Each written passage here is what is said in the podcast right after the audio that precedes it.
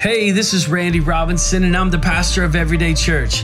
Thanks so much for joining us today. We hope this podcast encourages you, stretches your faith, and helps lead you into a growing relationship with Jesus. Let's do it!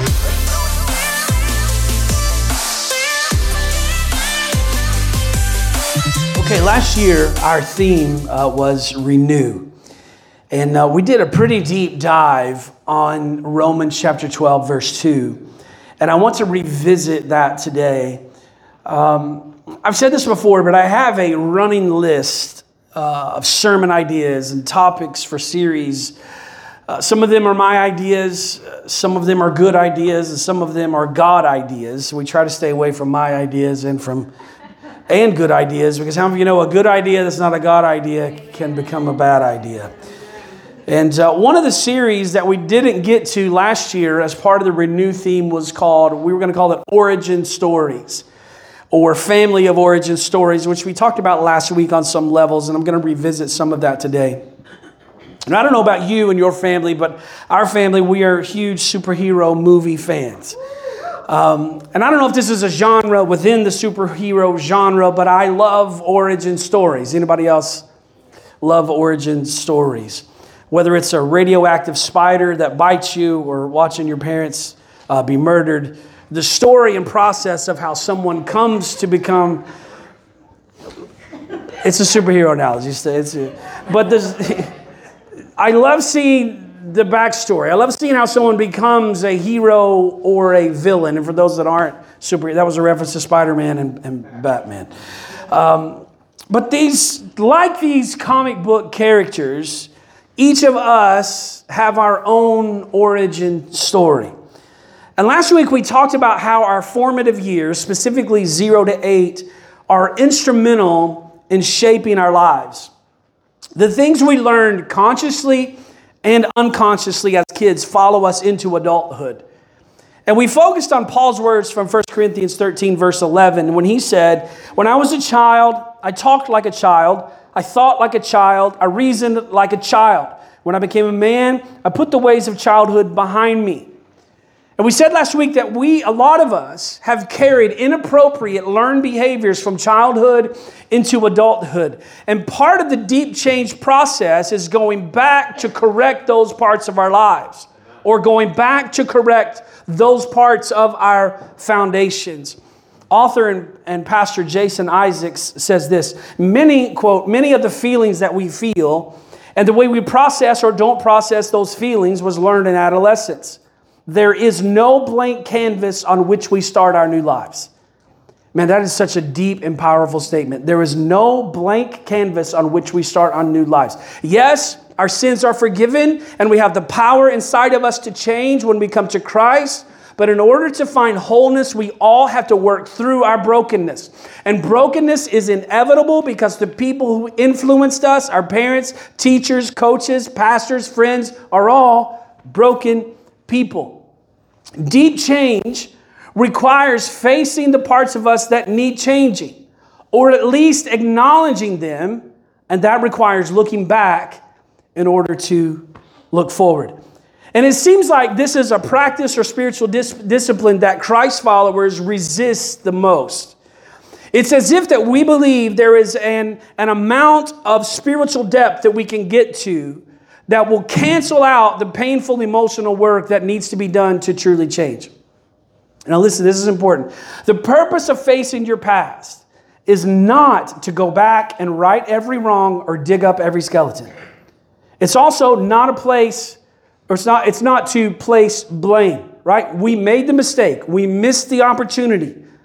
Someone lied to us, hurt us, let us down, but guilt and blame only drain more energy out of us.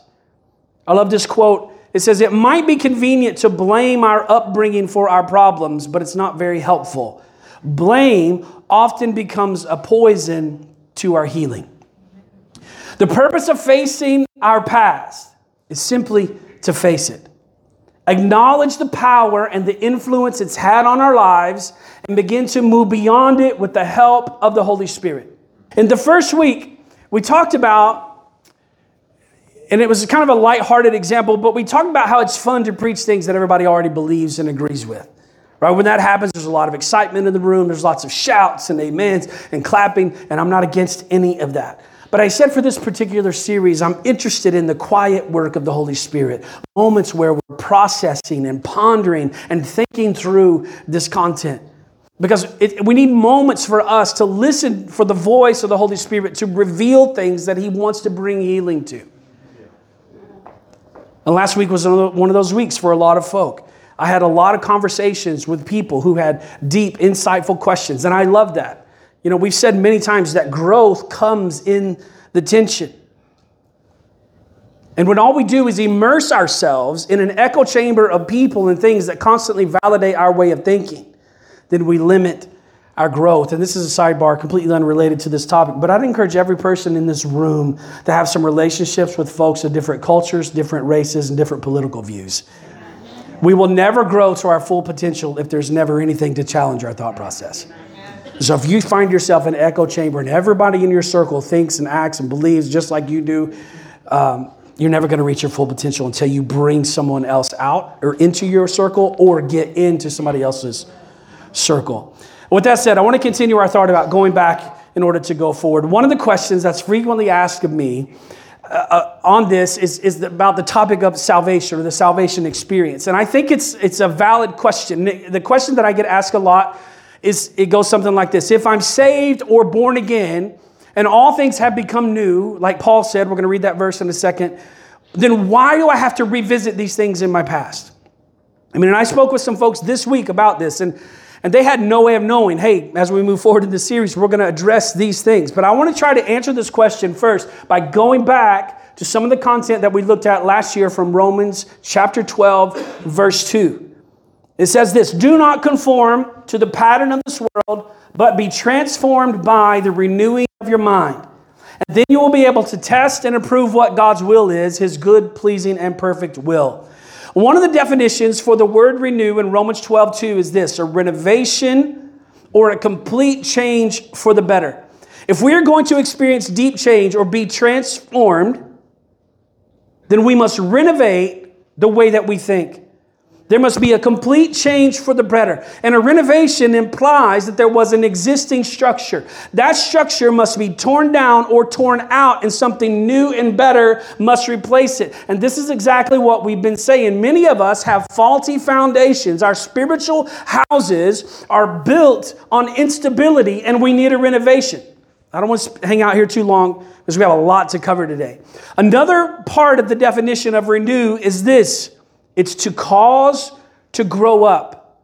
This is last week's message summed up into one verse. If we want to experience deep change, if we want to experience the transformation that talks that Paul is talking about, we must grow up in a way of thinking. Romans 12, 2. Do not conform to the pattern of this world, but be transformed by, let's insert the Greek definition, be transformed by growing up in the way that you think. We cannot experience deep change or transformation if we refuse to grow up. We can't. And then he says, where he starts off, he says, Do not conform to the pattern of this world. And this, some of you will remember some of this content. This is so important. The root word for conform is a Greek word called schema, and it means habitus. Now, the biblical definition of habitus this is not a, this is not a common word. We don't really use this in our language that much is comprising everything in a person which strikes the senses, the figure, our bearing, or our, our direction, our course, our bearing, discourse, actions, manner of life, etc. Oxford describes habitus this way. It's the, con- the concept of habitus was pr- proposed as an integral part of behavior reflected in, listen to this language, and this will be familiar to some of you who have been around a while, reflected in, quote, way of being including ways of seeing, moving, talking, and so on. Now, this is slightly different verbiage than the biblical verbiage, but it's relaying the same concept as the biblical definition. Now, you can see how the words habit and habitus are somewhat related, but a habit is often something you do, while your habitus is who you are. It's our way of being, which again is very important language. If we're going to experience the deep change that Paul is talking about in Romans chapter 12, verse 2, it's not going to come from creating new habits. It's going to come from creating a new habitus or a new way of being. Now, some of you, again, will remember from last year, we talked about being before doing. All of our doing for God must flow from our being with God. Pastor and author Pete Scazzero says this quote, When we are unhealthy, we engage in more activities than our combined spiritual, physical, and emotional reserves can sustain. We give out for God more than we receive from God. Can anybody relate to that? You're just going and going and going, and you're just depleted all of the time. And this is why we, last year we talked about Sabbath and rest, all the, those kinds of things. It's all related to this being before doing. Too many followers of Jesus are chronically overextended and doing more for Jesus than their inner life with Him can sustain. It's become normal for us to be overloaded, depleted, and exhausted. It's just normal. It's just what we do. We go to bed tired, we wake up tired four hours, three hours, whatever. We skim here, we do whatever, and we just live lives. And, and, can I say, this is my third year of digging into this content, of trying to bring deep change to my own life, and I don't have it all together. There are seasons where it feels like I'm on a merry-go-round, just going at warp speed, and I'm just going, I want to get off. It's just, and in church world, and in retail world, some of you serve, or, or that's your occupation, retail. It's you know, Sundays just when this is over, next Sunday, it's already, it's coming. And there's nothing you can do. It's coming. Next Sunday is coming. In retail, the holidays are coming. That's why when you go into Walmart in October or the end of September, Santa is there. there it's just holiday, holiday, holiday, holiday. In church, it's Sunday, Sunday. That was Sunday, Sunday, Sunday. Tractor pull, you come, whatever. I'm saying that in my own life. I'm trying to say to you that I don't have this all together. This is something that, and some of you are being exposed to this material, this content for the first time. This is something I've been digging in for this. I'm going on my third year. And Katie and I are still having conversations in our house about what does Sabbath look like?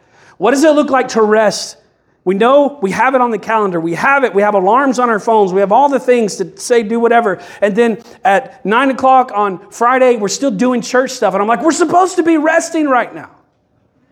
Our doing sometimes exceeds our being.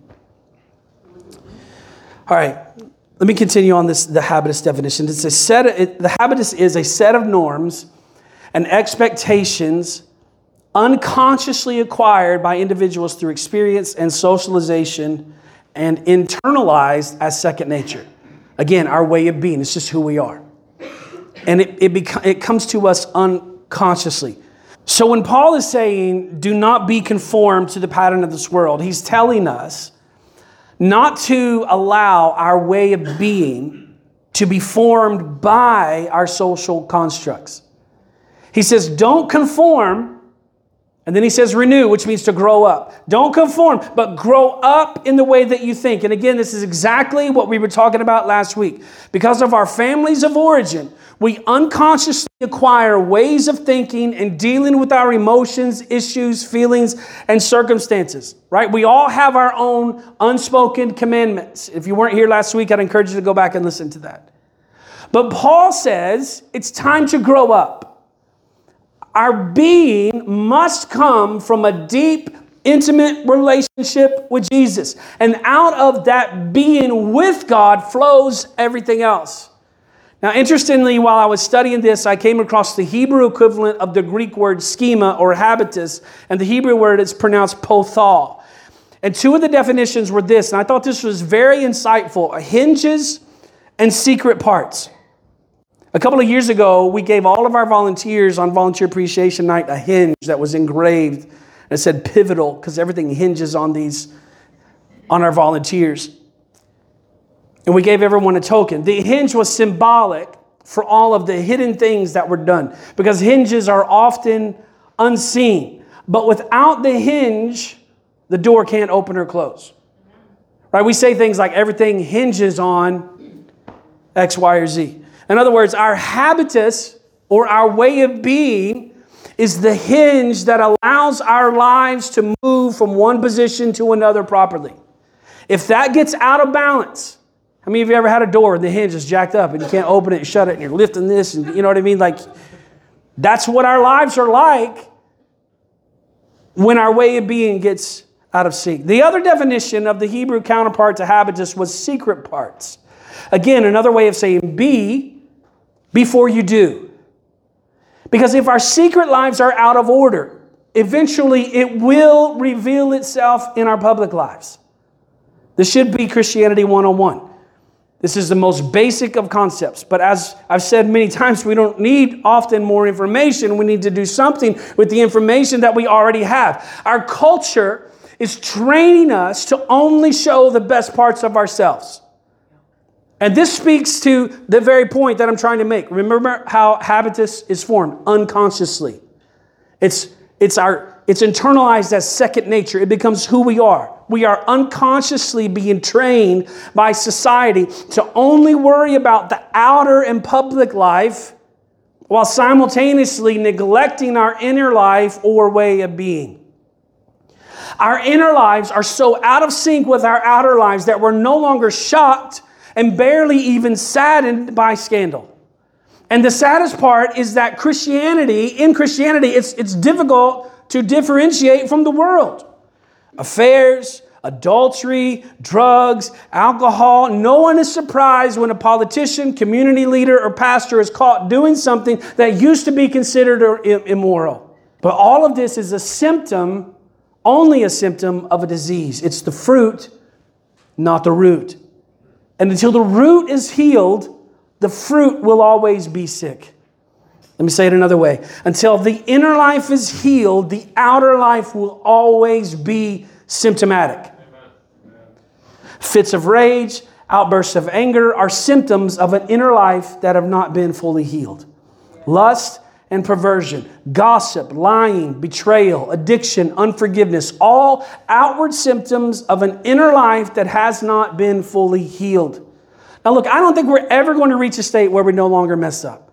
Until Jesus comes to get us or we die and go to heaven, we'll always have to fight temptation. And unfortunately, there will be moments where we fail.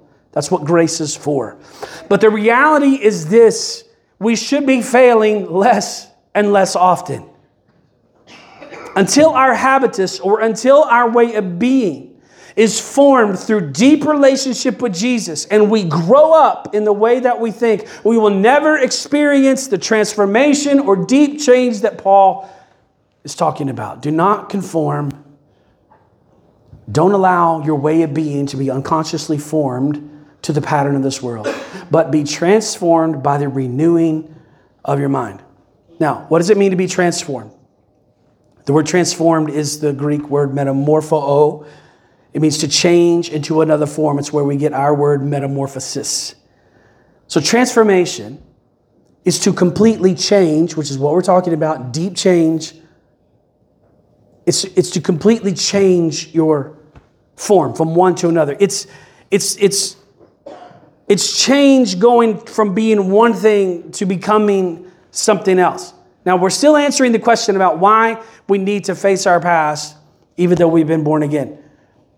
There are all kinds of transformations and changes that are that take place in Scripture. Now, all of these examples, when you see the word transformation, for instance, is the Greek word metamorpho, but usually the principle is the same. The first and undoubtedly most important transformation for us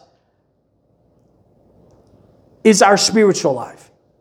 When we go from being dead in our sins to raised to life in Christ. And before I read these next, I'm going to give you three, three areas. But before I do that, I want to, it's important for us to understand, and this could be its whole, a whole series on itself, but this would be five sentences. We are, as people, made up of three parts spirit, soul, and body. We are three separate parts, yet still one person. We are a living representation of the mystery of the Holy Trinity God the Father, God the Son, God the Holy Spirit. Three separate, yet one in the same. And just as We are made up of three parts, yet one person. We are, let me say it this way we are a spirit, we have a soul, and we live in a body. The biblical definition of soul, in its simplified version, is your mind, your will, and your emotions. So I'm going to brief you, briefly, I want to show us three areas of change or transformation in all three of these areas spirit, soul, and then spirit, soul, and body. So in Ephesians chapter 2, beginning in verse 1, it says this As for you, you were dead in your transgressions and sins, in which you used to live when you followed the ways of this world and of the ruler of the kingdom of the air, the spirit who is now at work in those who are disobedient. All of us also lived among them at one time, gratifying the cravings of our flesh and following its desires and thoughts. Like the rest, we were by nature deserving of wrath. But because of his great love for us, God, who is rich in mercy, he made us alive with Christ even when we were dead in transgressions. It is by grace that you have been saved.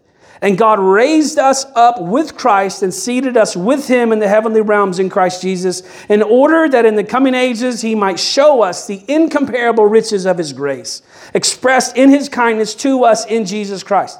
For it is by grace that you've been saved through faith, and it is not from yourselves, it is the gift of God, not by works, so that no one can boast.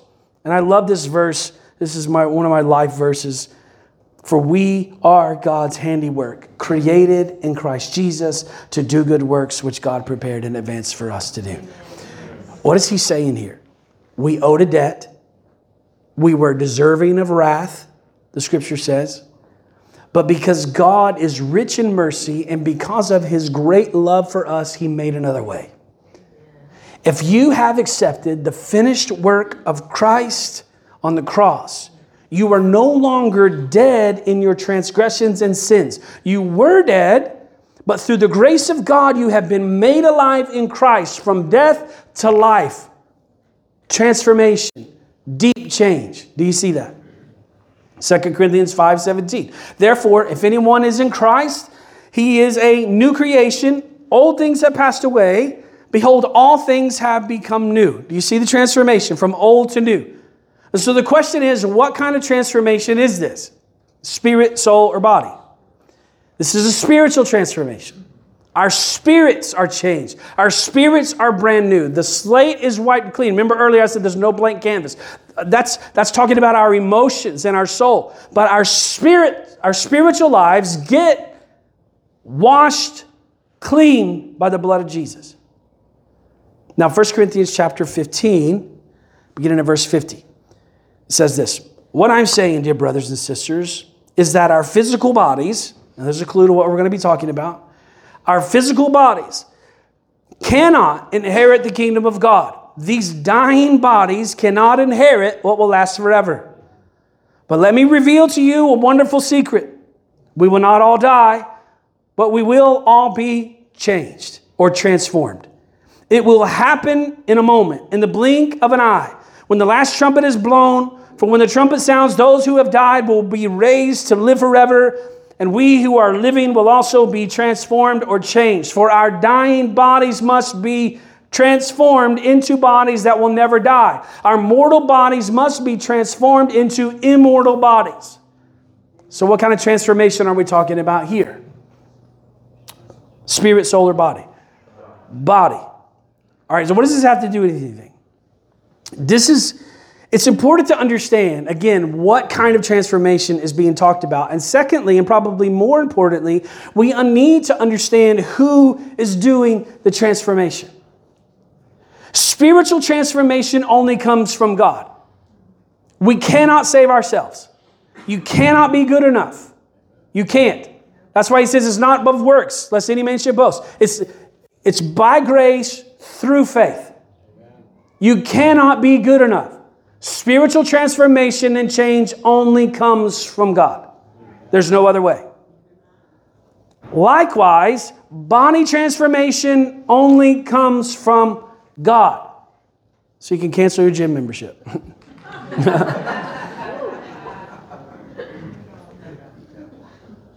This obviously isn't talking about our physical health or exercise.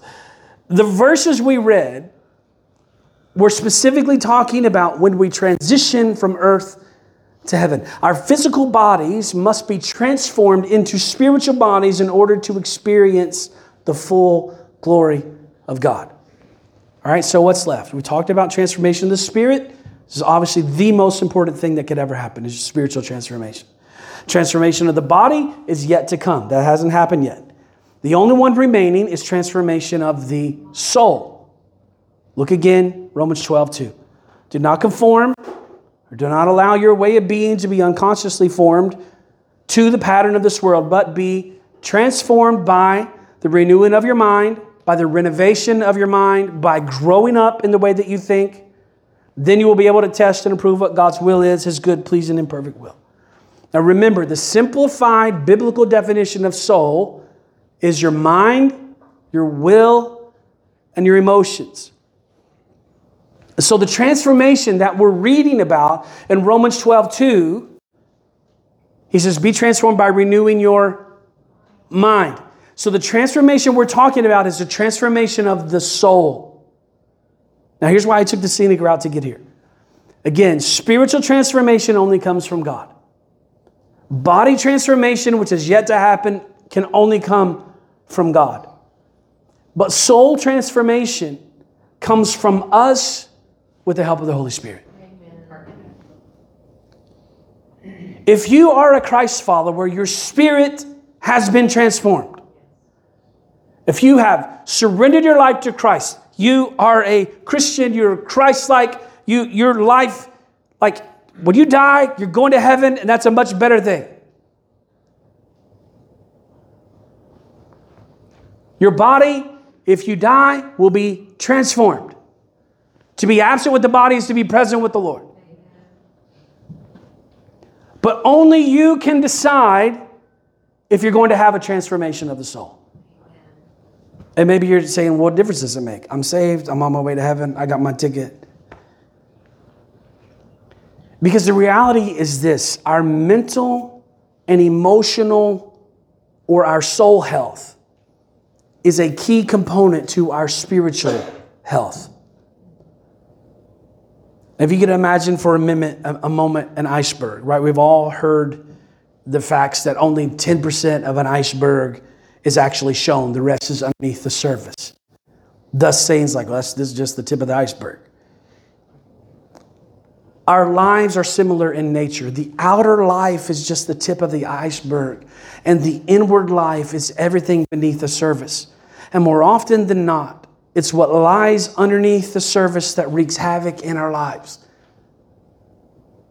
The link between the health of our spirit and the health of our soul is inseparable. We cannot be mature spiritually while remaining immature emotionally. Let me say it another way. We cannot be mature spiritually while simultaneously acting like a child emotionally. We might be gifted on the job or in our ministries, but at home we're a detached spouse or an angry parent. We might spend time daily in Scripture, yet we remain unteachable, insecure, and defensive. We might be able to quote the Bible verse by verse, but we remain unaware of the way that we act or react toward others. We might fast and pray regularly, but remain critical of others, and then we justify it as discernment. We might be hurt by unkind words, but say nothing because we avoid conflict at all costs. We talked about that some last week, just unspoken commandments that we live by. We might serve in multiple areas of the church or community, yet remain resentful because there's no time for family or healthy self care. We might look great in front of others, but we rarely share our struggles or our weaknesses.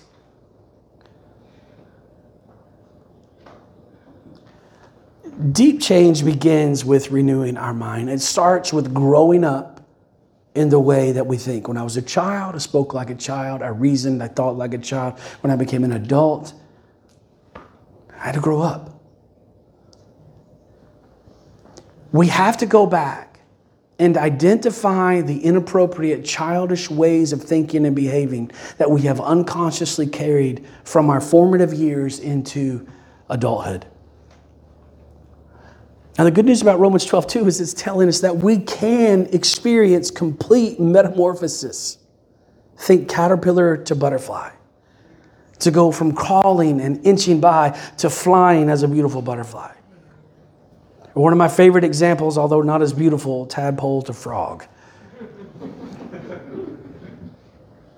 Just as a tadpole transforms from a creature who swims and breathes through gills underneath the surface to a land creature with lungs, we too are undergoing such a metamorphosis. When we come to Christ, our spirits are transformed.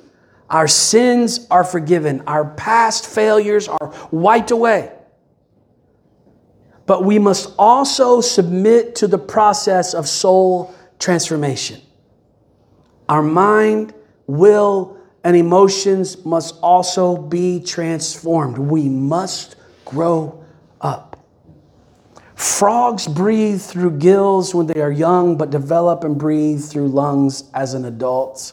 And many of us are trying to live in a world that we were no longer meant to live in. We're no longer meant, we no longer have gills, but we're still trying to breathe under the water. And meanwhile, we're choking to death. We say things like, I feel like I just can't catch my breath.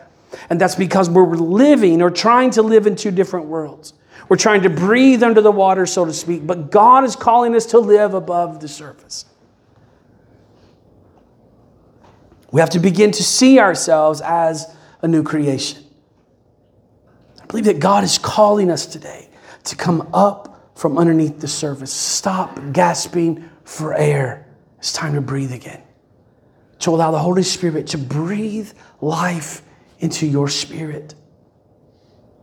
It's time to face and let go of the negative, destructive, inappropriate, childish behaviors that we've carried from childhood to adulthood.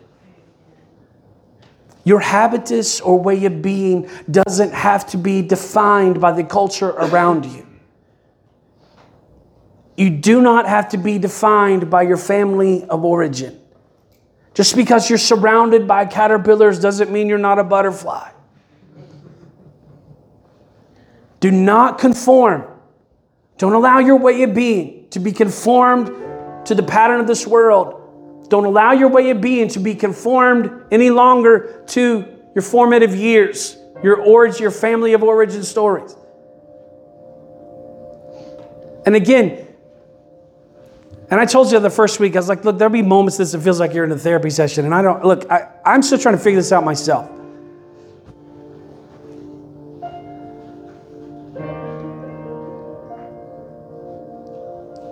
We can't allow ourselves and, and I've talked about this only in almost in a negative sense. But there are many of you in the room that grew up in a godly heritage. And I'm not telling you to not embrace those parts of your. You know what I mean? We, we talked last week about unspoken commandments almost solely in a negative aspect. But there are unspoken commandments that were passed down through, through godliness that you should embrace those. This is how I live because it's in alignment with the Word of God. So I'm not saying that those don't exist. I'm not saying abandon everything about your childhood. But I'm saying if we're going to experience deep change, we've got to go back so that we can go forward.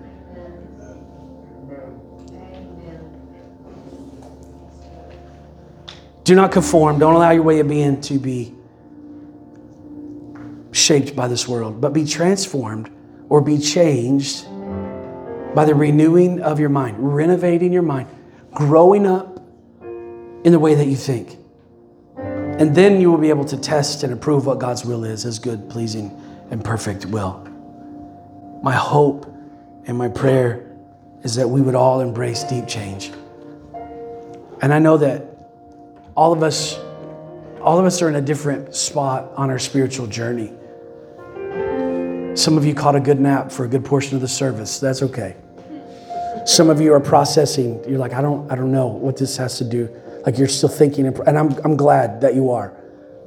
I'm still processing. Again, this is my third year. I was, in, I was deeply immersed in this for an entire year before I presented it to the church at all. And I think this is a key that's missing. It's missing in our, our churches because, and I said last week, I, not, I, I, I don't ever want to devalue what God does at an altar. We may have a moment in a few in a few minutes where people are at the altar seeking God and praying, and God meets us there. Thank God for that. I never want to devalue that. But when we walk out of this door, out of this environment, there's something special that happens in corporate worship where we lift our voices together. I love the culture of our church where you sing. Those are my favorite Sundays. And I'm like, you sound good this morning. And I step out of the mic and I can hear you singing on your own, lifting your voice to the Lord. There's something special that happens when we do that together. But when you leave and it's just you and your car, that's no longer there. And you have to have a way to walk out your faith. I need a way to walk out my faith. And when those unhealthy, unhealthy habits and patterns and sins and things that I've been dealing with since childhood just keep coming and keep coming, again, it's a symptom of a root that's unhealthy that needs to be healed. And I believe, again, in a, in a moment, Jesus can bring healing, and then you walk it out.